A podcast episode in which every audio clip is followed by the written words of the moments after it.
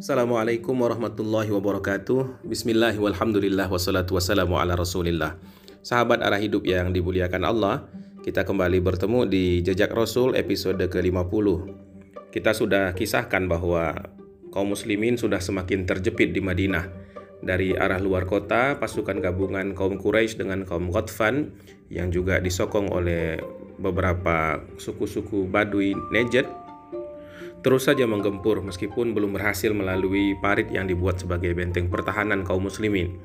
Dari arah tenggara Mekah, eh, serangan juga potensial hadir karena benteng Bani Quraizoh sudah disediakan untuk tempat penyerangan pula sehingga terciptalah dua front yang terbuka. Resolusi konflik itu hakikatnya adalah kepandaian kita mengulur dan menarik. Seperti orang bermain layang-layang, ada kalanya kita mengulur benang sehingga layang-layang bisa terbang lebih tinggi, tapi ada kalanya pula kita mesti menarik sehingga dia bisa menukik tajam. Nabi SAW tentu sangat sadar bahwa situasi Madinah saat itu cukup genting. Serangan dari dua titik sekaligus ini, apalagi benteng Bani Quraizoh itu bisa langsung masuk ke jantung Madinah, ini membuat uh, situasi semakin terjepit sehingga Nabi merasa perlu mengendorkan situasi dengan menawarkan perjanjian. Oleh sebab itu Nabi mengutus utusan beliau untuk melakukan negosiasi dan penawaran kepada dua orang pemimpin suku Ghatfan. Tawaran awalnya adalah mereka akan diberi sepertiga dari panen pohon kurma Madinah kalau mereka mau menarik diri dari ladang itu. Maka mereka mengirimkan pesan balik, kami tidak mau sepertiga, terlalu sedikit. Kami ingin setengah dari hasil panen kurma Madinah. Tapi Nabi juga tetap bertahan pada tawaran awalnya. Nabi kemudian memanggil Utsman untuk membuatkan perjanjian damai antara kaum muslimin dengan suku Ghatfan. Lalu beliau memanggil dua orang Sa'ad, Sa'ad bin Ubadah dan Sa'ad bin Mu'az datang ke tenda beliau. Uh, Nabi menyampaikan kepada kedua pemuka Aus dan Khazraj ini uh, rencana yang telah disusun oleh Rasulullah berupa perjanjian tadi. Kedua tokoh ini kemudian bertanya kepada Rasulullah, "Ya Rasulullah, apakah ini memang perintahmu yang harus kami laksanakan? Apakah ini wahyu dari Allah Subhanahu wa taala ataukah ini sekedar strategi yang masih bisa dibicarakan wahai Nabi? Rasulullah lalu mengatakan, ini semata-mata aku lakukan demi kepentingan kalian. Wallahi sebenarnya aku tidak ingin melakukannya, tapi aku melihat bahwa suku-suku Arab itu telah menebaki kepala dan badan kalian dan membantai kalian dari setiap penjuru. Namun saat yang saat itu juga sedang terluka mengatakan, "Ya Rasulullah, Dahulu kami dan mereka sama-sama syirik kepada Allah Subhanahu wa taala. Kami ini orang-orang pemuja berhala. Kami tidak kenal Allah, kami tidak menyembah Allah Subhanahu wa taala. Pada saat seperti itu saja ya Rasulullah, mereka tidak sedikit pun punya pikiran untuk bisa memakan buah kurma kami, tidak bisa menukarnya bahkan. Dan sekarang ya Rasulullah, ketika Allah sudah tunjukkan kami kepada Islam, kami sudah tercerahkan oleh Islam. Kami sudah dikuatkan dan dibimbing oleh Engkau ya Rasulullah. Apakah pada saat seperti ini, saat kami jauh lebih baik daripada kondisi kami yang dahulu, kami berikan harta kami kepada mereka? Demi Allah ya Rasulullah, kami tidak akan berikan apa pun pada mereka kecuali pedang ini, sampai Allah putuskan siapa yang menang di antara kita. Mendengar semangat juang uh, sahabat-sahabatnya ini sangat tinggi, dan mendengar pula bagaimana mereka sangat menjunjung kehormatannya, maka Nabi pun mengatakan, "Baiklah, kalau begitu laksanakanlah tekad engkau." Kemudian eh, draft perjanjian yang sudah disiapkan oleh Utsman tadi dihapus. Pada saat-saat genting seperti ini, orang munafik kembali menampakkan keasliannya. Allah membongkar kedok mereka di surah Ahzab. Allah mengatakan, "Wa iz qalat minhum ya ahla Yatrib, la muqama lakum farji'u." Dan ingatlah ketika segolongan di antara mereka berkata, Wahai penduduk Yasrib, penduduk Madinah, tidak ada lagi tempat bagi kamu, maka kembalilah kamu. Lalu sebagian mereka minta izin kepada Nabi untuk pulang, tidak melanjutkan untuk ikut bertempur. Fariqu minhumun nabi yaquluna inna buyutana aurah wa ma hiya bi'aurah. Mereka mengatakan buyutana aurah, eh, rumah kami terbuka, rumah kami nggak ada yang jaga begitu. Ya bi'aurah. Padahal rumah-rumah mereka itu bukannya tidak ada penjaga. Iyuriduna illa firara. Mereka itu cuma pingin lari, kata Allah. Namun bagaimanapun terjepitnya situasi, keputusan sudah diambil. Maka whatever will be, will be. Yang terjadi, terjadilah. Negosiasi dengan orang Ghatfan sudah dibatalkan sekarang.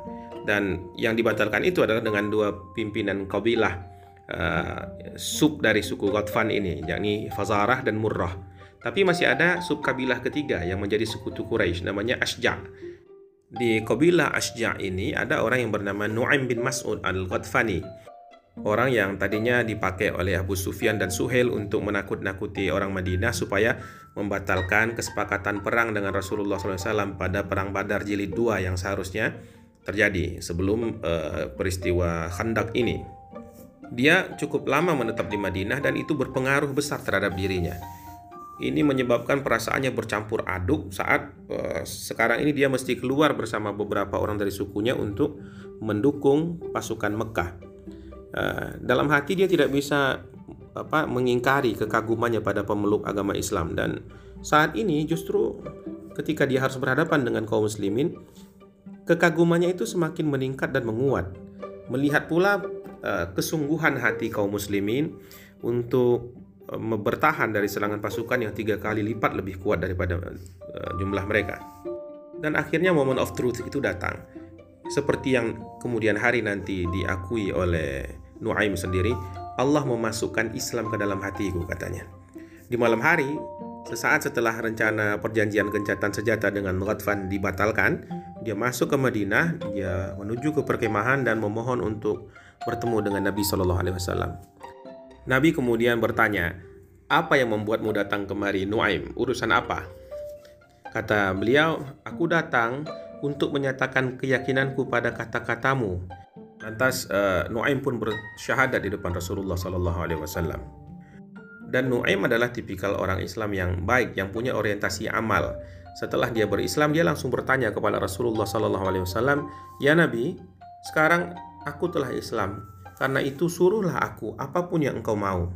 Engkau berhak memerintahku ya Rasulullah dan aku berkewajiban untuk memenuhinya. Sementara kaumku dan yang lainnya sekarang sama sekali tidak tahu tentang status keislamanku ya Rasulullah. Nabi adalah orang yang sangat jeli dalam penempatan SDM. Situasi yang seperti saat itu, kemudian status Nuaim yang tidak diketahui keislamannya membuat Nabi mengutus beliau dengan satu misi. Sesuai kemampuanmu, kata Nabi, dan tidak ada lagi orang yang bisa melakukan itu selain engkau. Buatlah mereka berpecah belah, buat mereka bertengkar satu dengan yang lain. Hal ini sebenarnya bukan perkara yang terlalu besar untuk dilakukan oleh Nuaim. Tapi interaksinya dengan kaum muslimin juga sudah membuat dia mengetahui bahwa berbohong adalah sesuatu yang dilarang dalam agama Islam. Tapi untuk melakukan sebuah misi pecah belah di dalam pertempuran ini, Nuaim mau tidak mau harus melakukan kebohongan. Maka Nuaim bertanya sekaligus meminta izin kepada Rasulullah untuk menyampaikan hal-hal yang mungkin berupa kebohongan atau kepalsuan. Bolehkah yang seperti itu dia lakukan? Lalu Nabi mengatakan, e, katakan saja susu kamu agar mereka menjauhi kami karena berbohong di dalam perang adalah sebuah pengecualian. Kita mengetahui sabda Nabi yang lain juga mengatakan al-harbul khud'ah. Eh, peperangan itu adalah tipu daya. Tidak ada orang yang jujur membongkar kekuatan satu sama lain secara transparan di medan peperangan. Perang fisik adalah pertarungan eksistensi, menang atau kalah, dibunuh atau membunuh. Maka kebohongan di dalam peperangan adalah satu di antara beberapa pengecualian di dalam larangan berdusta. Nuaim lalu pulang melalui kota dan menuju ke Bani Quraizah. Dia disambut di situ sebagai teman lama lah, ditawari makan dan minum. Dia katakan, aku datang ke sini bukan untuk makan bersama kalian, tapi untuk memberi kalian peringatan. Aku betul-betul khawatir tentang keselamatan kalian dan uh, aku merasa bahwa harus saat ini juga aku sampaikan demi kebaikan kalian. Nuaim lalu mengatakan, yang aku tahu, kata Nuaim, orang-orang Quraisy dan Ghatfan sudah gagal melakukan serangan untuk mengalahkan musuh mereka, kaum muslimin itu. Dan sekarang mereka akan pulang meninggalkan orang Yahudi dan kalian segera akan mendapatkan balasan dari Muhammad dan pengikutnya. Karena itu kalian jangan mau ditipu. Kalau Quraisy minta bantuan kepada kalian, jangan mau sebelum mereka menyerahkan satu atau beberapa orang pimpinan mereka sebagai jaminan. Kalian bisa menjadikan mereka sebagai sandera bahwa mereka tidak akan berani mengundurkan diri sampai musuh benar-benar sudah takluk. Orang-orang Bani Quraizo sangat menyambut hangat uh, saran dari Nuaim ini. Mereka memang dihantui kecemasan yang makin mencekam akibat isu itu.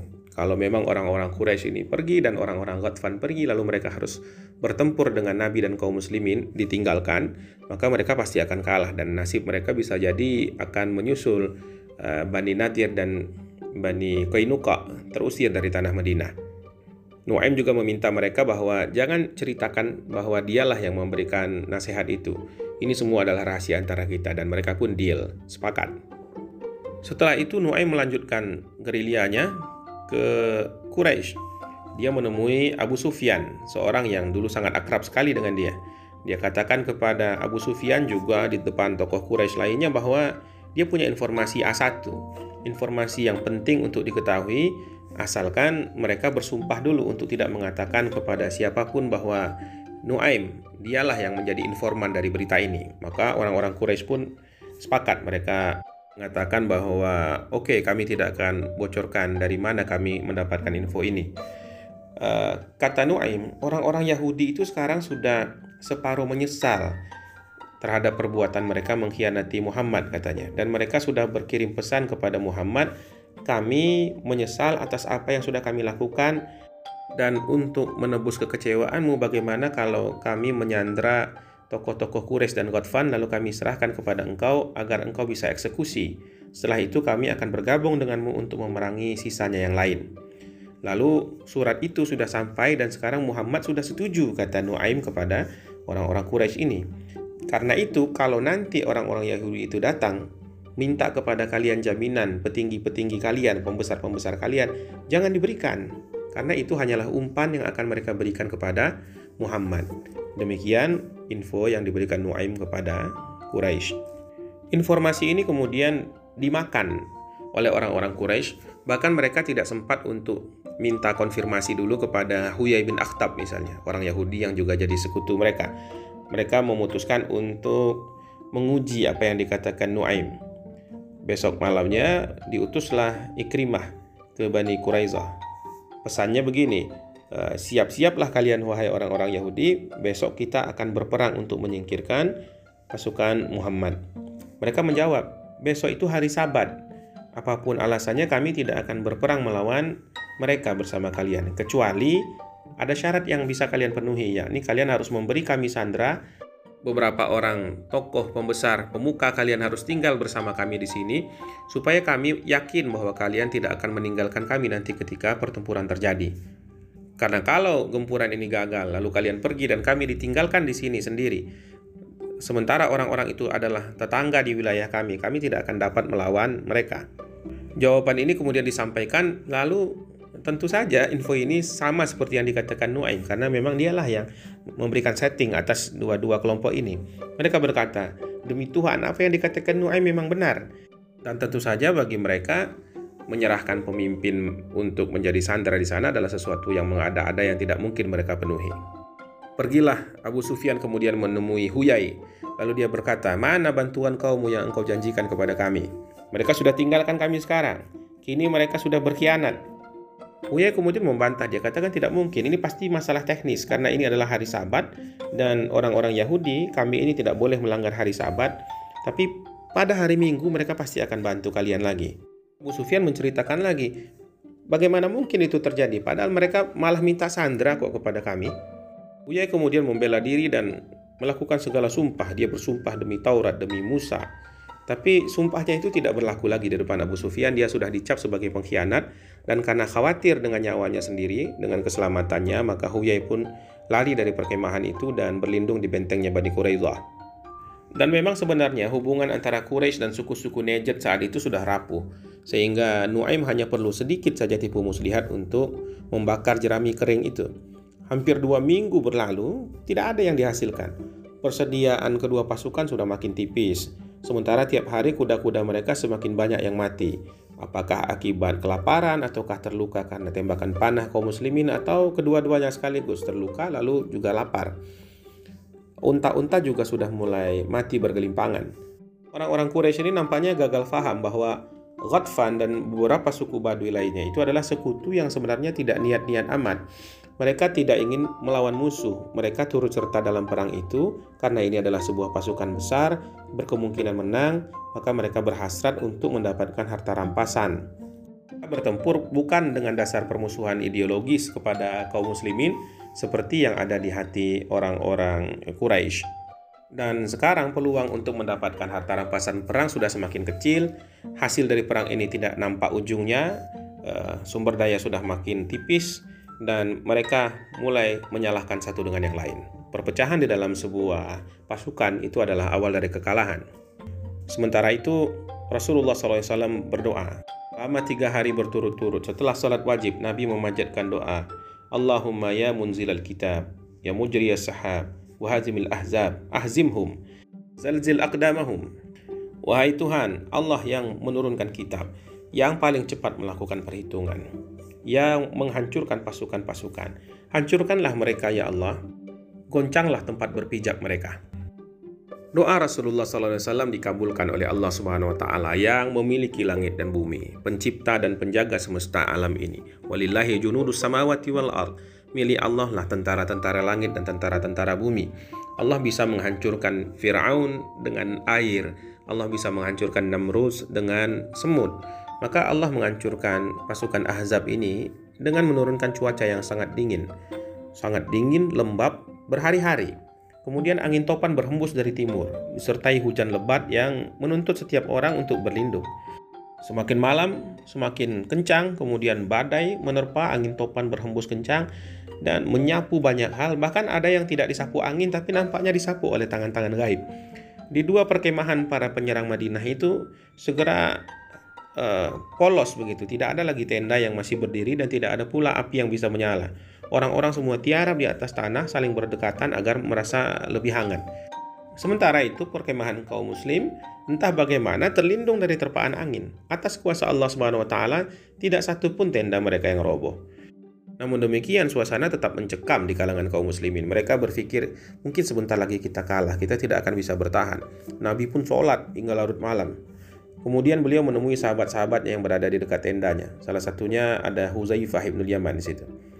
Kemudian Nabi mengatakan, e, siapa yang akan bangkit pergi melihat kondisi musuh lalu kembali kemari, orang itu akan aku mohonkan kepada Allah agar dia menjadi sahabatku di surga.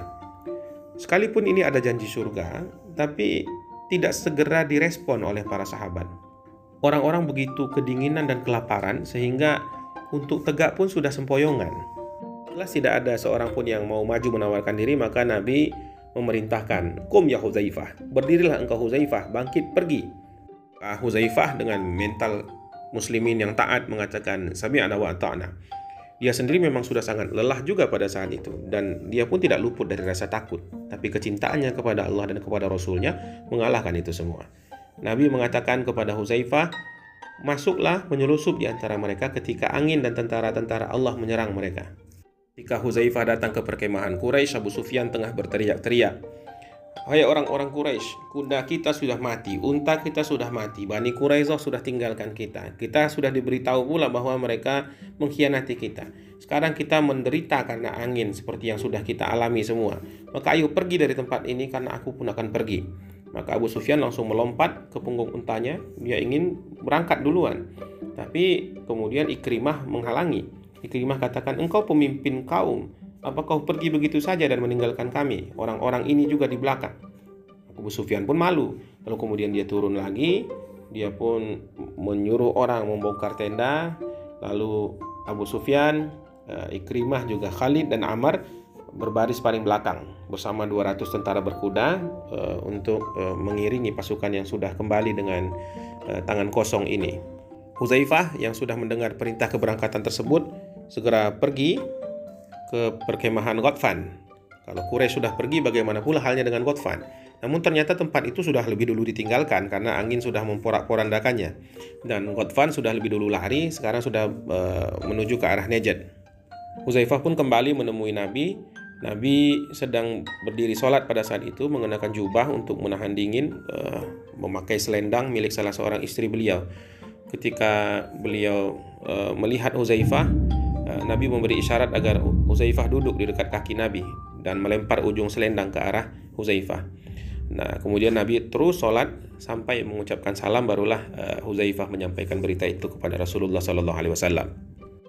Pertolongan dari Allah Subhanahu Wa Taala ini direkam di surah Ahzab. Allah mengatakan, Ya ayuhallazina amanu, wahai orang-orang beriman, uzkuru ni'matallahi alaikum izja'atkum junud Ingatlah pertolongan Allah, nikmat Allah kepada engkau ketika engkau didatangi oleh tentara-tentara. Fa'arsalna alaihim riha. Kemudian kami kirimkan kepada mereka uh, angin. wa junudan lam tarauha dan tentara yang tidak dapat kamu melihatnya ini adalah para malaikat wa kana Allahu bima ta'maluna basira dan Allah adalah maha melihat terhadap setiap apa yang kamu kerjakan Allah juga mengatakan waraddallahu alladhina kafaru bighaizihim lam yanalu khaira almu'minina alqital dan Allah menghalau orang-orang kafir itu yang keadaan mereka penuh kejengkelan mereka kesal sekali karena tidak memperoleh keuntungan apa pun dan Allah menghindarkan orang-orang mukmin dari peperangan dan Allah itu maha kuat lagi maha perkasa. Pagi hari setelah subuh, setelah cahaya mulai meninggi, nampaklah dataran di seberang parit sudah kosong. Nabi kemudian mengizinkan para sahabat yang sudah sangat lelah lahir batin itu pulang ke rumah mereka masing-masing. Dan tanpa pikir panjang lagi, sebagian besar dari mereka memang langsung pulang ke rumahnya masing-masing. Mereka sudah sangat terderas secara fisik dan emosional. Berhari-hari dalam keadaan yang tegang demikian rupa, sangatlah berat bagi manusia normal. Namun karena khawatir para sekutu musuh itu masih ada yang meninggalkan mata-mata ataupun mungkin saja Bani Quraizoh masih membujuk uh, musuh untuk kembali karena pari tidak dijaga lagi, maka Nabi mengutus Jabir dan Abdullah bin Umar untuk mengingatkan rekan-rekan mereka yang sudah hendak pulang itu supaya dipanggil lagi sebagiannya untuk kembali berjaga-jaga. Maka Jabir bin Abdullah dan Ibnu Umar kemudian berlari, berteriak sekeras-kerasnya memanggil para sahabat itu. Bahkan Jabir sampai mengikuti Bani Harisah di sepanjang jalan, berdiri dan berteriak-teriak di luar rumah mereka, tapi tidak ada seorang pun yang mau keluar. Kemudian mereka datang kepada Nabi mengatakan, "Ya Rasulullah, tidak ada lagi yang mau berperang ya Rasulullah. Mereka tidak mau keluar dari rumah masing-masing." Lalu Nabi tertawa mendengar berita itu dan Nabi sangat maklum tentang apa yang dirasakan oleh para sahabat-sahabatnya itu. Maka mereka pun segera pulang ke Madinah. Masalah selesai, tapi masih ada satu PR lagi. Mereka harus menuntaskan, membuat perhitungan dengan Bani Quraizoh yang telah melakukan pengkhianatan dan membahayakan orang-orang Madinah. Insya Allah akan kita kisahkan ini pada episode selanjutnya. Mudah-mudahan Allah berikan kita umur dan kekuatan. Subhanakallahumma wa bihamdika asyhadu an la ilaha illa anta astaghfiruka wa atubu ilaik. Assalamualaikum warahmatullahi wabarakatuh.